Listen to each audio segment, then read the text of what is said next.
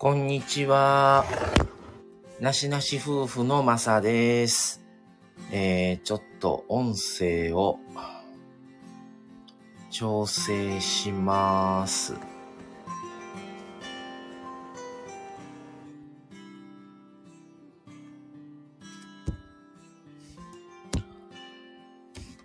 はい、こんにちは。なしなし夫婦チャンネルのまさです。今日はまさ一人でお送りします。ちょっと入力しますね。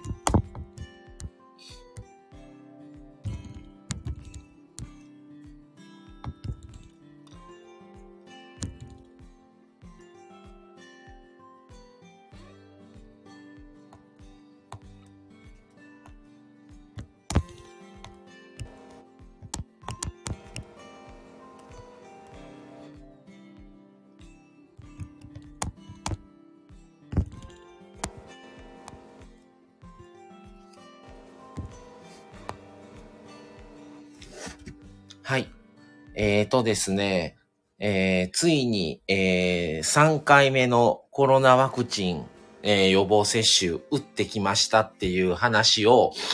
ちょっとしようと思って、で、副作用とかで、明日、明後日とかはもうちょっと何も話せないかもしれないので、今まだね、副作用がまだ出てない今のうちにちょっとライブ配信しようと思って、スタイフを開けました。ついさっき帰ってきました、病院から。でね、せっかくなので、ちょっと今のうちに話でもしようかと思いまして。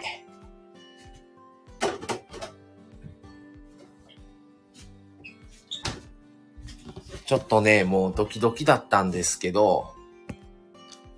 無事に3回目が先ほど終わりまして、ついさっき帰ってきたんですけど、まだね、これからやと思います。前回の、ワクチンの時に、去年の9月に、僕は打ったんですけど、1回目の時は、まあ、利き手じゃない方で打つので、左腕で打ってもらって、まあ腕が上がらない程度だったんですね、1回目の時は。で、2回目の時は、午後に打って、その夜中から熱が出始めて、僕で8度までだったんですけど、そっから、打った翌、日付が変わった夜中ぐらいから熱出てきて、その晩まで晩に熱が下がってきたんかなっていう感じでしたが、そこからの倦怠感が4日間ぐらい続いて、で、もう気分悪いし、ずっと、もう頭痛は起きるしで、熱が下がってからの方がしんどかったんですね。で、仕事もちょっとあまり、その4日間ぐらいはちょっと仕事にならなくて、結構その怖さがあるので、正直もう3回目はね、打ちたくなかったんですけど、もう介護の仕事してる以上、これもうしょうがないと思って予約をしてたんですけど、やっぱり、住んでる地域が、そのワクチンの予防接種券がないと予約ができませんっていうのがなってて、それで、なかなか来なかったんですね、接種券が。で、接種券なしで行ける合同の、その、会場のとこだったら、なしでも市民なら行けますっていう風になってたんですけど、1回目と2回目をファイザーでしてもらったので、やっぱり次もファイザーがいいと思ってて、ファイザーはもう病院でしか回ってないから、っていうので、もうちょっとしなかったんですね。それで全然接種券も来ないし、で、来た瞬間に、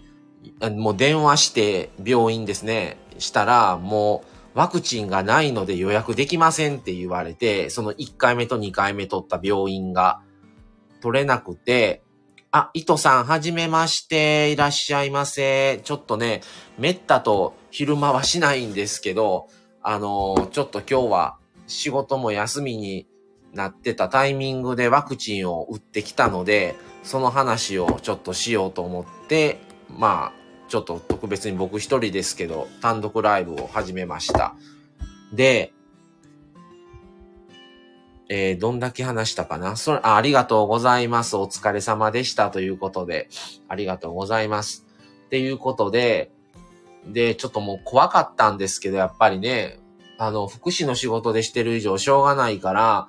と思って予約して、接種券が届いた瞬間に電話したら、もうワクチンがないんですって言われて、で、キャンセル待ちもできないって言われて、で、もう、その都度、電話してもらったタイミングで、たまたまワクチンがあれば予約できますけど、キャンセル待ちでの事前予約はもう受けてませんって言われて、いつもそのワクチンが次も来る予定もないんですってことで予約できず、でも 4,5 件病院に電話してやっとつながった病院に今日行ってきたんですけど、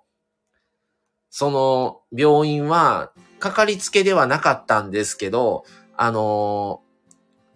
会社の職場のね、健康診断とかで2度ほどちょっとやったことがあって、それでそこに連絡したら、まあ1ヶ月ぐらい近く待ったんですけど、最短で一応自分が休み、次の日も休みっていうのをタイミング合わせたら今日だったんで、なんとか予約、先月末ぐらいやったかな、電話して。もうどこも取れずでしたね。で、やっと取れたんで、よかったんですけど、で、今日行ってきたって話ですね。で、1回目、2回目ファイザーでやってもらって、今回もファイザーで、やってもらって、本当に無事に終わって、で、今回はなんか終わってから15分座って安静にしてくださいって言われて、だからね、そこはなんかもう一人ずつ、ちゃんとね、時間計ってもらってて、マサさん15分経ちましたので、どうですかって、気分、不良とか、その気持ち悪いとか何かないですか？痺れとかないですかって、看護師さんが聞いてくださって、いや、大丈夫ですって言って、で、まあ、とりあえず今日は、もう、これでもう終わります。大丈夫ですので、帰って安静にしてくださいって言われて、お風呂も、なるべくもう、はい、夜になったら行けますけど、シャワーだけにしてくださいって言われて、で、お酒飲まれますかって言われたんですけど、僕まああんまり飲まないので、飲まないですって言ったら、あ、もうそれだったら大丈夫ですっていうことで、もし何かあったら、いうのでね、かかりつけに連絡を入れてくださいみたいなんで、その説明用紙とか、それから今回打ちましたっていう証明書もらって帰ってくださいねってことで受付でそれもらって。で、まあ無事に、まあその2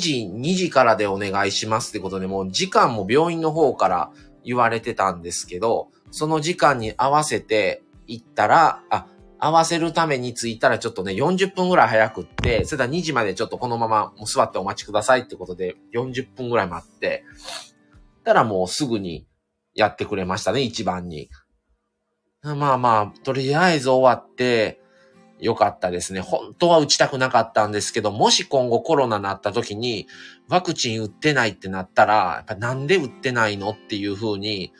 やっぱりこっちにも責任がやっぱ来るので、やっぱやることをやってした上でなってるのとは全然ちょっと違うと思うので、もしなったとしてもやっぱ売ってるとちょっと軽度で済むっていう話もあるので、あ、豊さんこんにちは、いらっしゃいませ。今日はワクチン3回目を先ほど打ってきて帰ってきたので、その話をちょっとしてます。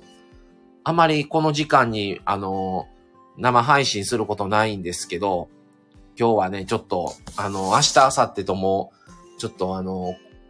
本当に気分悪くなってもう何もできないくなる可能性があるので、ちょっとせっかくだからこの話をリアルでしようかと思ってライブしました。はい。なので、ね、やっぱやることはやっとかないとっていう風にもなるので、それで、まあ、もうちょっとね、怖いんですけどね、明日、明後日っていうか今日の夜ぐらいから、この間は、も2時に打ったんですね、2回目も。その時も夜の7時、8時ぐらいからだんだん症状が出てきたので、3回目の方がなんか2回目の症状よりきついっていう話も聞くので、ちょっと正直怖いんですけどね。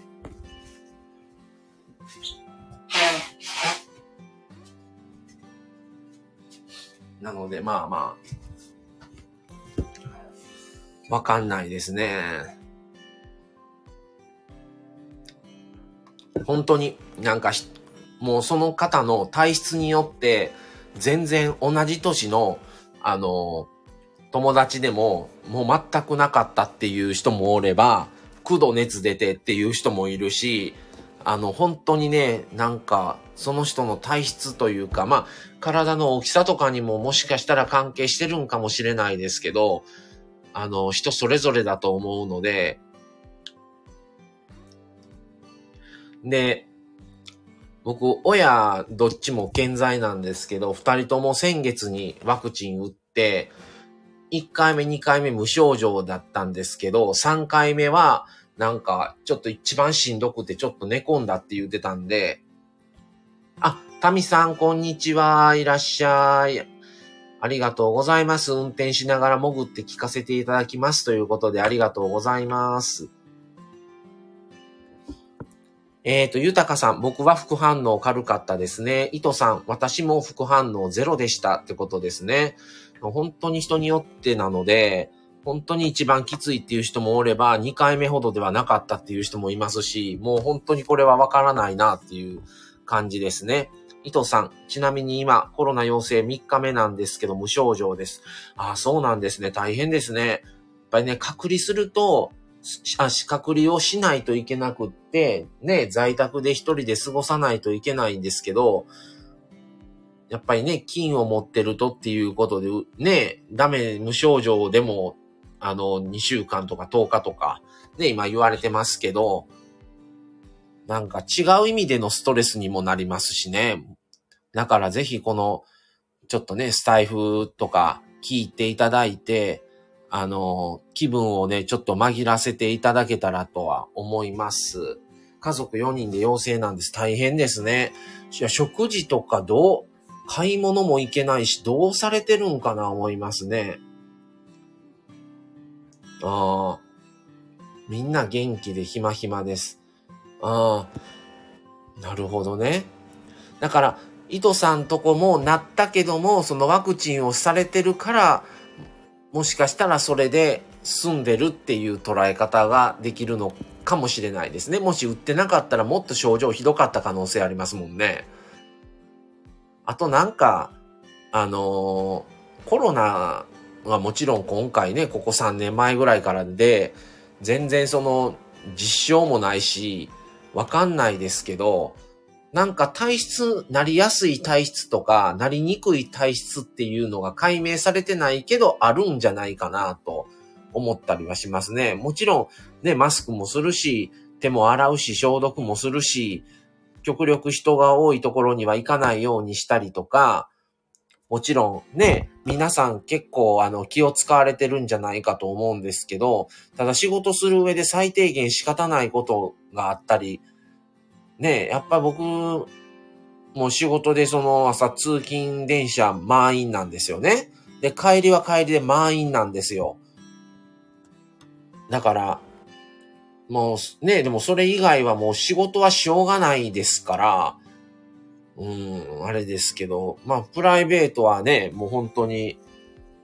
ある程度あまり制限はちょっとかけとかないとしょうがないかなと思ってて、まあ、以前ほどね、もしなっても、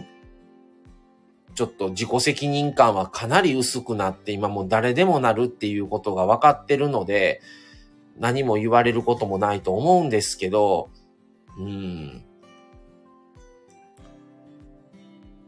いとさん、あるかもしれないですね。自分インフルエンザにも経験ないんですよ。まあでも、ないから大丈夫ではなくてね、やっぱり手洗いって一番いいみたいで、消毒をしてるからといって安全ではないので、やっぱり手洗いしっかりね、ハンドソープとか使って手洗いするのが一番やっぱ効果があるっていうふうにもう聞いてますし、うん、あくまで気休め的なね、消毒はって感じなので、僕たちも外から帰ったら必ずすぐ手洗いとうがいはするようにしてますね。うん。で、外から帰ってきたらすぐマスクも捨てるようにしてて、うん、前、去年ですかね。僕が介護士で、まあ施設とかで働いてて、奥さんは病院勤務なんですけど、どっちかがコロナとかってなったんですよね。タイミングは違う時に、去年かな。出て、その時はもう、奥さんが、しばらく2週間ほどホテルの方行ってもらって、で、ホテルから出勤、勤務してもらって、別暮らしをしましたね。で、会社もそうしてくださいって言う割にそんなお金もくれないし、自腹ですよ。っていうので、それでまあ、たまに僕ご飯っていうかおかずちょっと作って、ホテル前待ち合わせて持って行ってあげたりはしてたんですけど、っていうのが、2回ほどあったので、もうちょっとね、そんなんに無駄にお金使ってられないし、もうならないようにやっぱりね、気をつけるしか。で、今回のは子供がなりやすいっていう風にもね、聞くので、伊藤さんとこ大変ですね。我が家は子供からの感染です。子供からの予防難しいですね。そうですね。やっぱりマスクも嫌がるし、んでしょうしね、しょっちゅう手洗って消毒してなんてね、言うたらストレスになりますからね。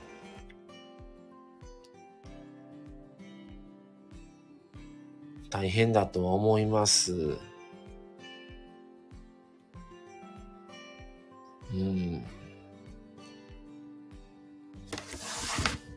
早くね、これもちょっとまた繰り返しで、今も結構感染者、以前ほど言われてないですけど、結構な人数毎日ね、感染者発令してますし、今回のなんか、感染力は弱いとか、なっても症状軽いとか、なんか最初ほどではないからみたいな、よくテレビでね、言われてたりするんですけど、1回目の時ってまだワクチンもないし、国民誰も打ってなかったのが、今はやっぱり2回は打ってる方増えてますし、3回目打たれた方も増えてるから症状が軽いだけで、誰もこれ打ってなかったとしたらもっとひどいに違うかなと思いますね。打ってるのに何千人とかって毎日、その発症者が出てるっていうのが、前よりきついんじゃないの本当はっていう風に思ったりしますね。菌自体が。だから、僕は油断できないなと思ってるんですけど。まあでも、ね、会わないようにしてで済む相手とならいいですけど、会わないわけにいかない場合もあるし、やっぱりそれだけではよく言うてるのが、確かにコロナにはならないかもしれないけど、違う病気になるんちゃうこんな、隔離したり、誰にも会わない、制限かけられるだけやったら、それこそ鬱になったりとか、なんか、相対的にやっぱり考えないと、コロナにならんかったらじゃあいいんかって話ではないと思うんで、難しいなぁとは思いますね。伊藤さん、ウイルスは生存戦略として成功しましたね。そうですね。やっぱりどんどんね、あと致死的なウイルスだと広まらないですもんね。そうですね。うん。だから感染力が今回のはかなり強いんでしょうね。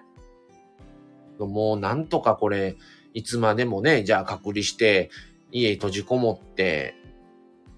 するのだけが予防策書いたらもうそんなん言うてられないし、そんなんしてたら、ね、もちろん経済も回らないし、今でも不況なのにもっと不況になるとか、いろんな問題は出てきますから、のかといって、急に居酒屋だけ制限かけたりするのもどうなんと思いますけどね。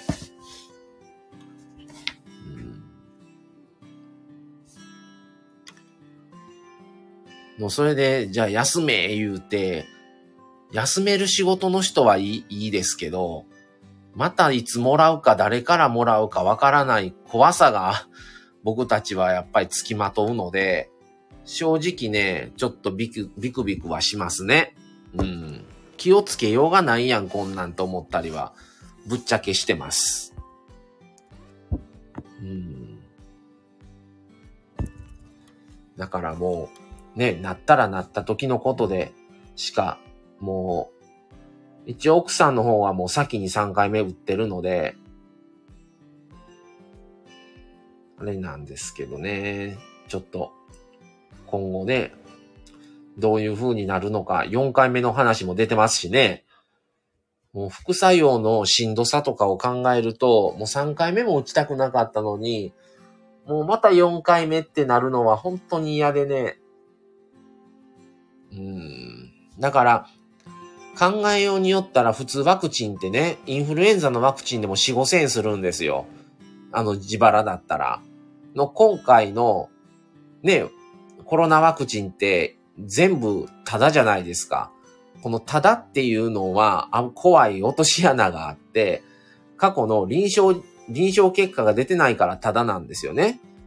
だから言えばまあ、実験台やと、国民みんなが実験台だと、いう捉え方ができると思うんですよね。過去のデータがない分、やっぱり何が起こるかわからない怖さが秘めてるという覚悟を持って打たないと、もちろん打たないとね、コロナになったら大変ですから、打ってくださいっていう促しの意味でもただっていう面もあると思うんですけど、安全性が保証されてるようでされてないですから、このコロナワクチンに関しては。だからタダなんかなって思いますね。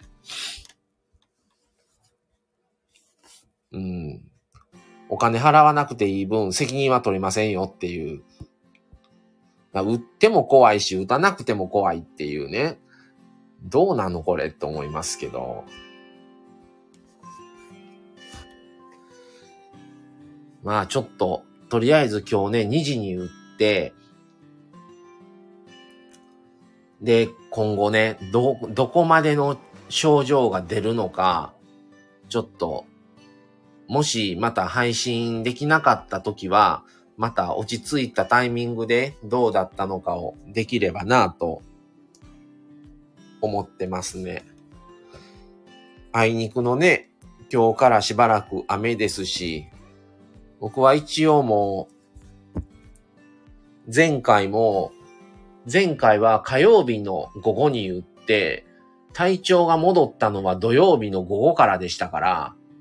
もう水木金はずっともう水曜日はとりあえず熱あったし、水曜日の次の日の晩の水曜はもう治りましたけど、熱は下がりましたけど、木金ずっと体調悪くって気持ち悪いし、で、土曜日から仕事を2日まで休んだ上に仕事行ったのに、まだ倦怠感すごくて体だるくってね、仕事あまりできませんでしたからね。結構きつかったので、ちょっと、どうなるのかなと。それとね、今年ワクチン打ったのが去年の9月だから、なんとも言えないんですけど、今年入ったぐらいから左腕がね、上げるとずっと痛くって、で、まあちょっと悩んでる部分もあって、まあ他の症状が原因ちゃうかみたいなをね、ちょっと、まあ助言もいただいたりとかもあったんですけど、今日ワクチン打ってもらった時の痛みと、自分が左腕を上げた時の痛みが似てるなと思って、もしかしたらこれワクチンの後遺症って思っちゃったんですよね。違うかもしれないですよ。何もしなかったらね、腕痛くないのにね、左手だけね、上げようとするとね、痛くなるんですよね、腕が。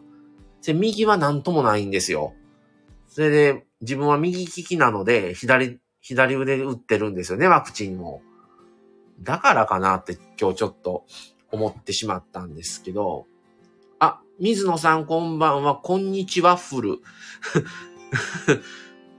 っていうことで、いらっしゃいませ、こんにちは。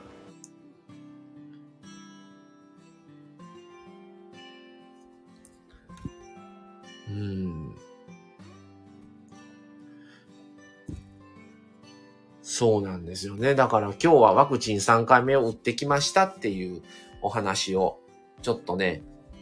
ライブでもう帰ってきてすぐやろうと思って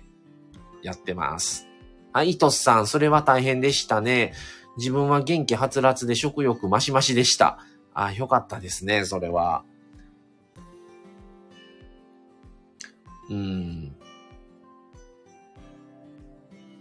まあちょっとね、ファイザー、ワクチンの種類も、ね、全部ファイザーの場合と、ファイザーで3回目モデルナってなったら症状がきついっていう人もいたり、まあでも体質なんかなとは思いますね、結局は。若い人の方が後遺症というか副作用がきついっていうのも聞いてるんですけど、まあまあどうなんかなって感じですね。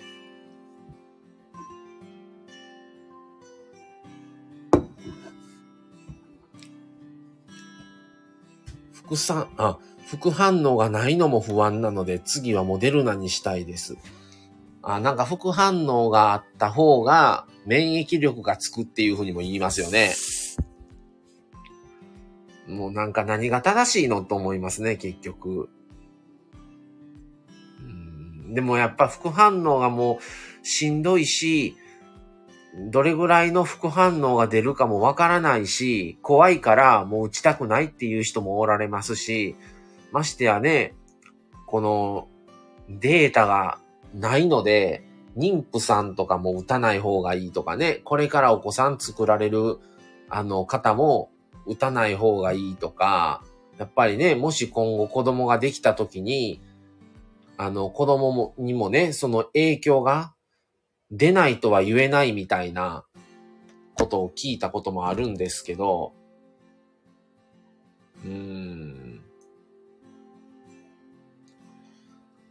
伊藤さん、そうなんですかね。なんか、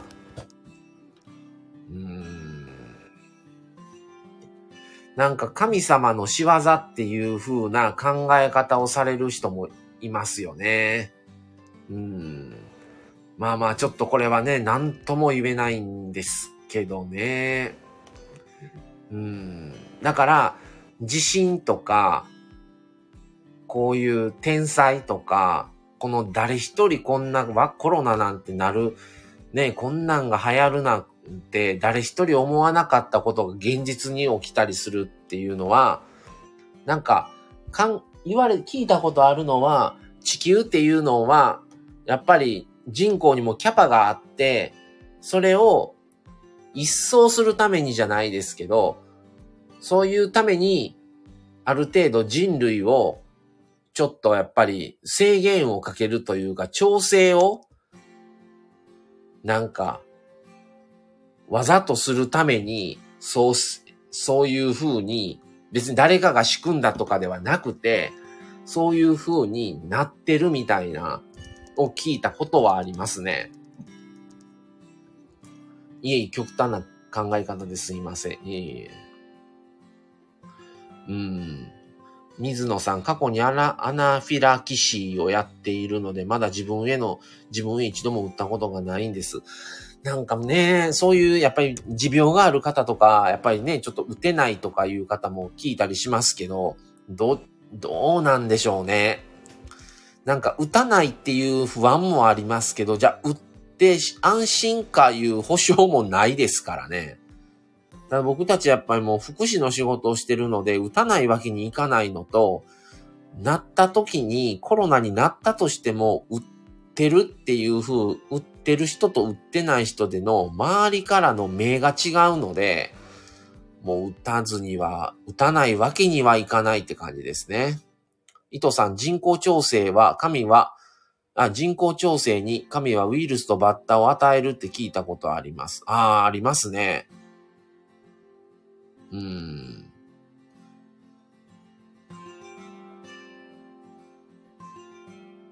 も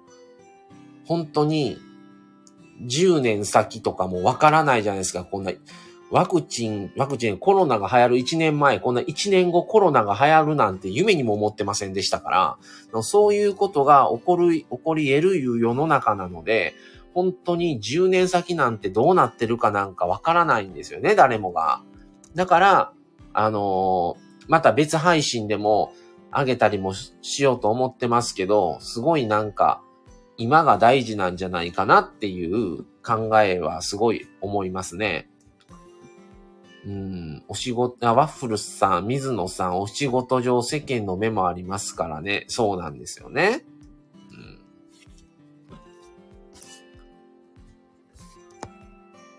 だから難しいところですね。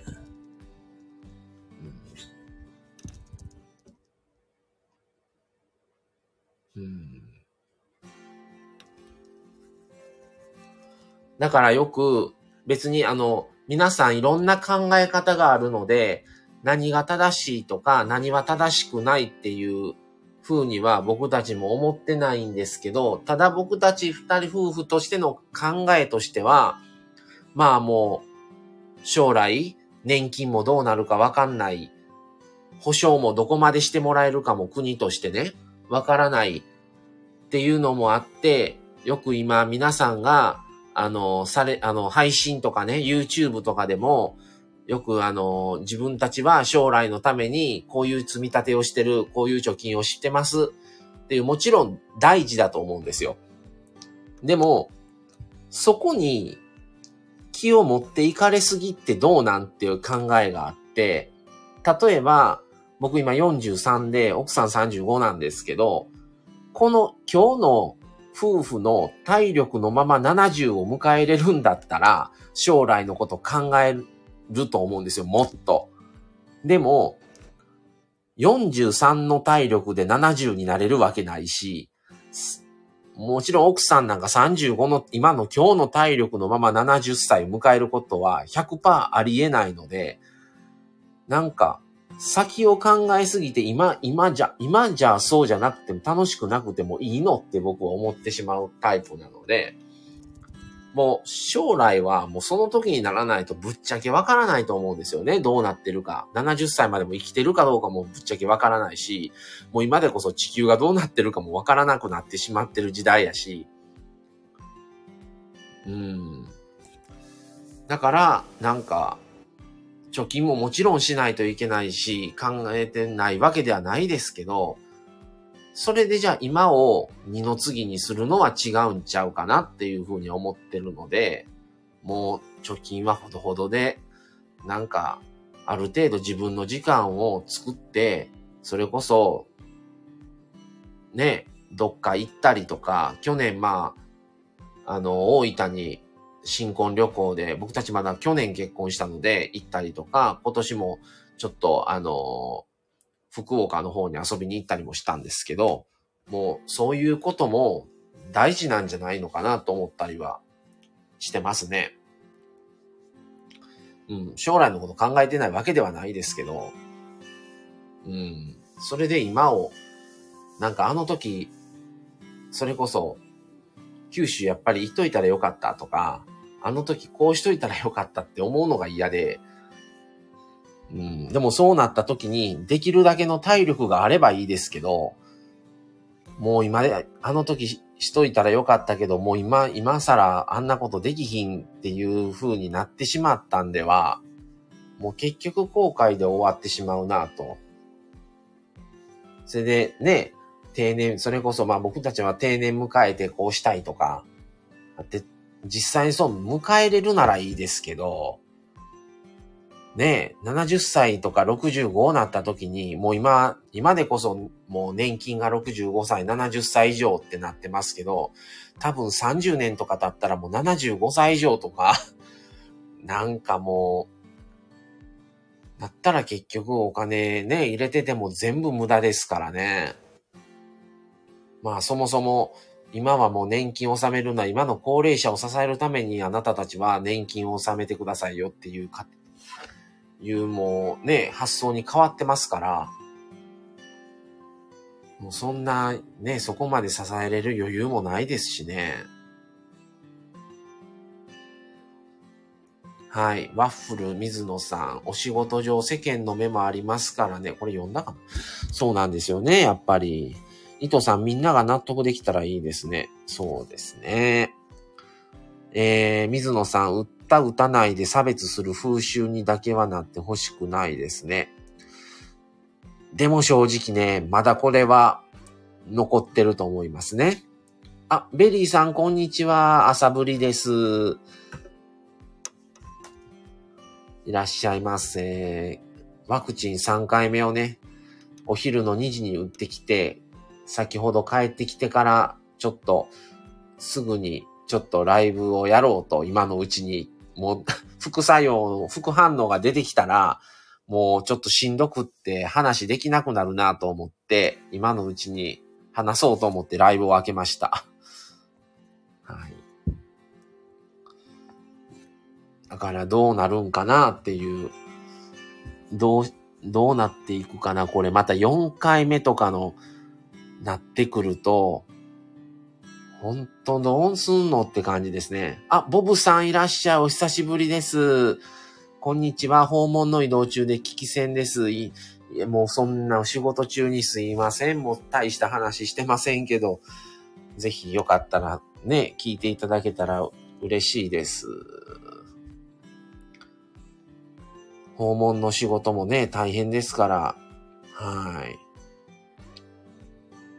外雨ですしね。九州の方はどうですかね、今。雨降ってますか？風邪ひかないようにね、やっぱり外寒い、ちょっとやっぱり冷えてきてますから。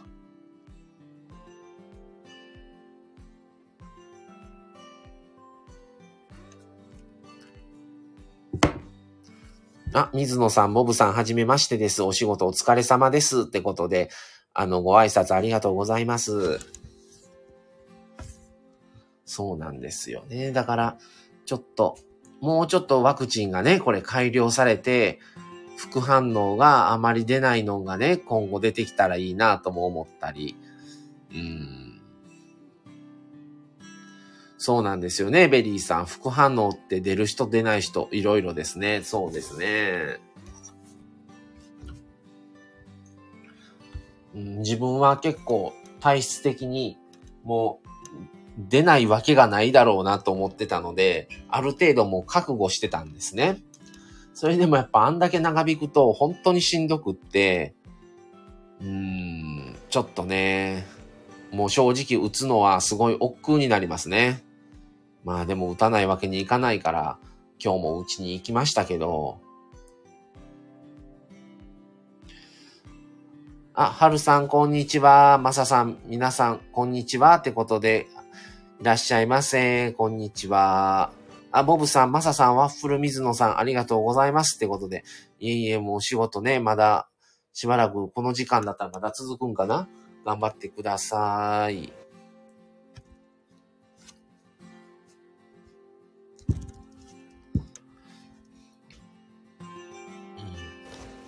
2回目の時はね、まあ病院が違うんですけど、1回目と2回目打った時は同じ病院で、今回違う病院だったんですね。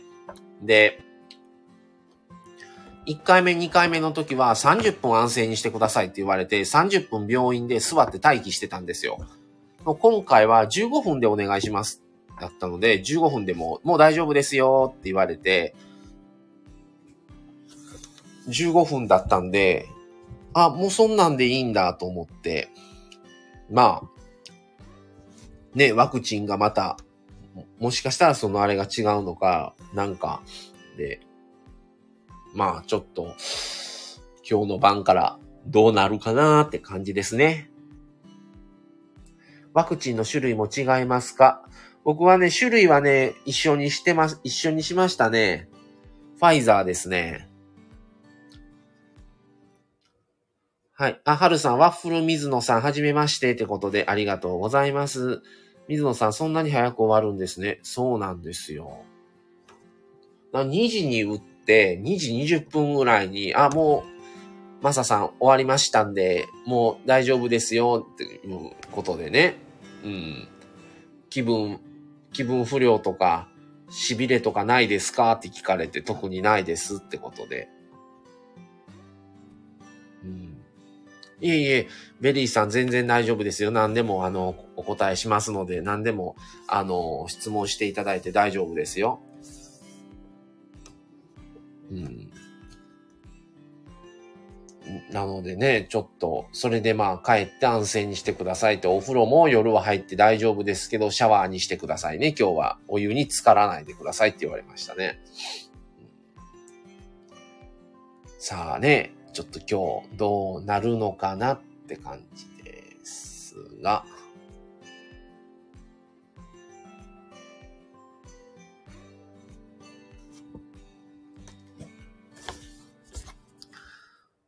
皆さんね、この中でも、もう3回打たれた方、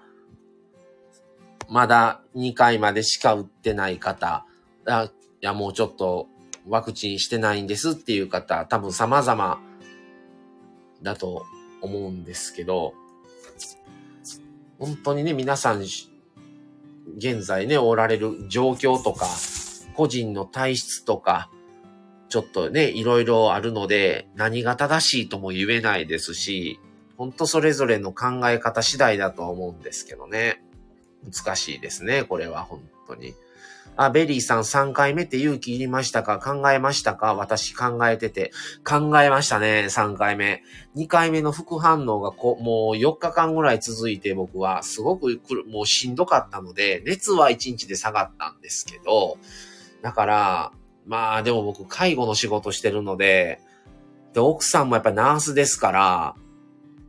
もし打たなくってコロナになってしまった時に、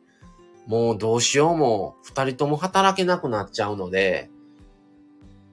もう極力ならないようにしないといけないんですけど、まあワクチン打っててなった分にはもうしょうがないっていう風には取ってはもらえるから、もう打たないわけにいかないと思って、もう両親も打ちましたし、奥さんも先にも病院なので早々打ってたので、いうので、もうまあ周りも打ってるしっていうのもありますね。で、あとまあ自分自身の安心感みたいな、とりあえず3回打ったしっていう、ちょっと気持ちの上での安心感もあるかもしれないですね。はるさん、私はまだ3回目打ってないのですが、2回目40度熱が出て苦しかったので、3回目の予約まだ入れてないです。難しいですね、これは。僕は、まあ、38度ぐらいやったんですけど、それでもね、倦怠感と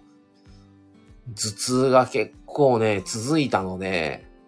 怖かったですね、3回目。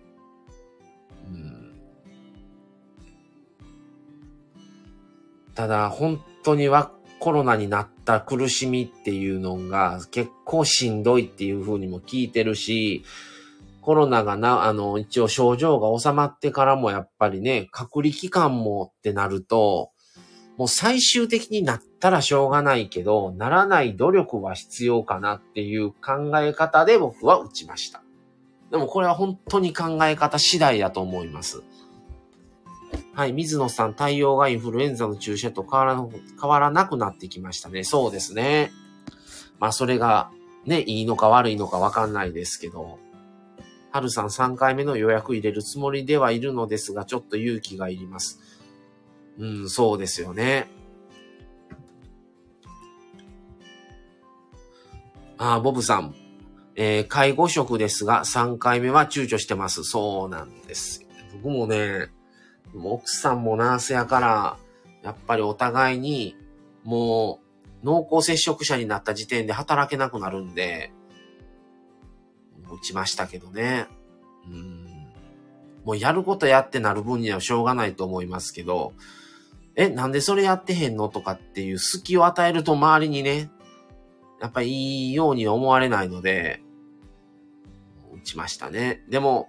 どっちでもいいよって言われるんだったら、打ちたくなかったですね、僕は。もうちょっと副作用が、本当にもう、しんどかったし、腕がね、まだ痛いんですよね、やっぱり。どうもそれ副作用っていうか、副反応？副作用？後遺症か。後遺症なんじゃないかなとちょっと思ってます。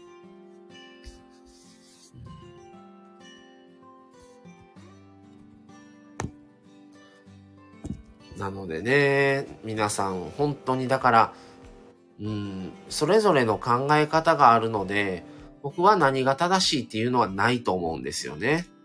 まあ自分の中での安心感とか、周りに対してやっぱり顔向けができないので、もうたって感じですけど、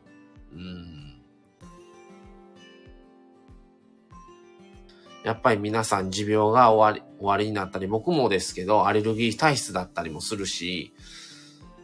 やっぱ怖さはあるんですよね。ジンマシン出るんちゃうかとか、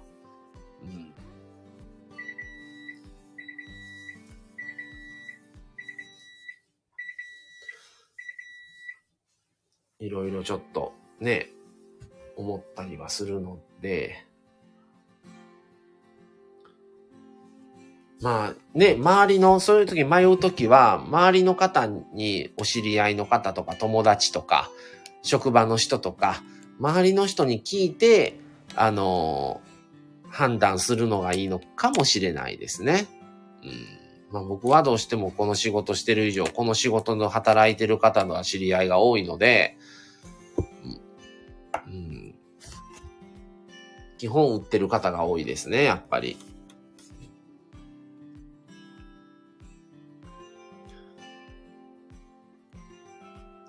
で、打って免疫がつくまでに、またしばらく日がかかって、だいたい3ヶ月ぐらいで効果がなくなるっていうふうには言われてますね。このコロナワクチンは。ベリーさん、アレルギー体質なので怖いなという本音もあり、そうですよね。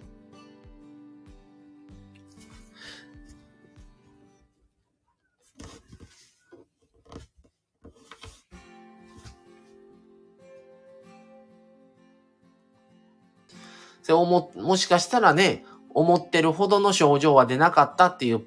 場合もあるし、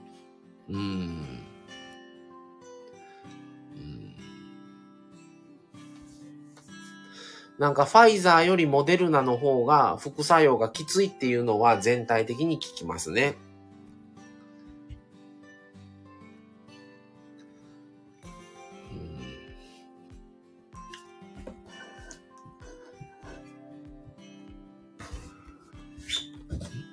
まあちょっと、まあ、随時ちょっと、ツイッターとか、ちょっとインスタとかで、打てる体力というか、体調的にそれができるんであれば、ちょくちょく更新して現状をお伝えして、まあもし可能やったらライブができたらいいなとは思うんですけど、ちょっとわかんないですね。もし、ライブ配信とかする、あれが気力とか体調的になくても、皆さん、配信されてる方、聞かせていただきますし、挨拶ぐらいは、入ったらさせていただきますので、それでちょっと気分を、皆さんのスタイフ聞いて気分を紛らわせができたらなとは、ちょっと思ってます。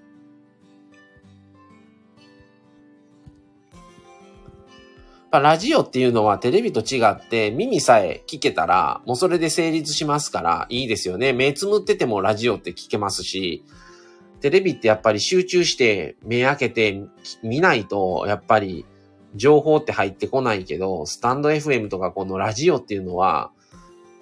起きれなくっても目が開け、もうしんどくって目をつむった状態でも耳さえちゃんと聞けたら聞けるっていう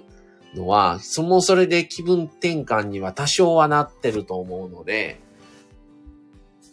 このね、コロナっていうのが流行って、それがすごいちょっとこういうラジオ業界といいますか、こういう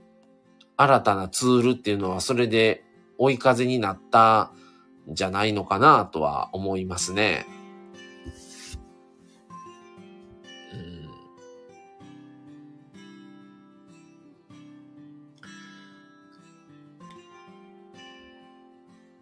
食事的にもこの通常の食事が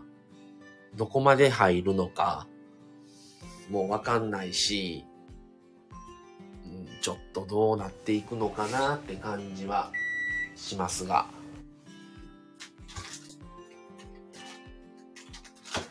ちょっと楽しみですね。どう出てくるのか、副作用が。あ、はるさんありがとうございます。お体を大切に、無理なさらないでくださいねってことで、ありがとうございます。で、体調がね、ちょっともう、副作用でちょっと動けなくなる前に、また、ちょっといろいろ何種類か、ちょっとご飯作ったりもしとこうかなと思ったり、今ね、さっきからピーピーすいませんね。ちょっとご飯炊いてたんで。あれなんですけど、またちょっともしかしたら夕方料理ライブするかもしれません。今のうちに、うん、まあちょっと家で引きこもるにはちょっと天気も悪いし、うん、いいのかなと。まあね、晴れてもらえた方がもちろんいいんですけど。あ、ベリーさんでは仕事行ってきます。またありがとうございました。ってことで、ベリーさんありがとうございました。そんな忙しい仕事前なのに。頑張ってください。またよかったら聞いてください。ありがとうございました。はい。ってことで、ちょっとコロナワクチンについて、ちょっとお話をさせていただきました。はい。ちょっとね、あんまり、ワクチンの話ももちろん大事ですけど、それだけ話してるのも気がめいってしまいますので、ちょっと気分、ちょっとだけでもね、気分を変えるのも必要かなと思ってますので、とりあえず一旦このコロナワクチンについての話は、これで終わろうかなと思います。はい、皆さんもうすぐ、ちょうど1時間になりますんで、そろそろ一旦閉店して、ちょっと準備して、もしできそうだったらちょっとね、夕方料理ライブしようかなと考えてます。はい。皆さんまたね、明日、明後日とか、もしできそうだったら、このワクチン打ってからの症状とか、副反応がどんな感じかもお伝えできたらなと思います。またもしもうできるような体調ではなかったら、また後日にはなりますけど、実際どうだったかっていう話も、できたらなとも考えてます。はい。それでは、一旦、ワクチンについて、ちょっとお話はこれで終わろうかなと思います。はい、それではご参加していただいた方、通り過ぎていただいた方、皆さんありがとうございました。水野さんありがとうございました。無理ない程度にご自愛くださいということでありがとうございます。春さんもありがとうございましたということでありがとうございます。それでは、マサの単独ライブ、これで失礼します。ありがとうございました。それではさよなら。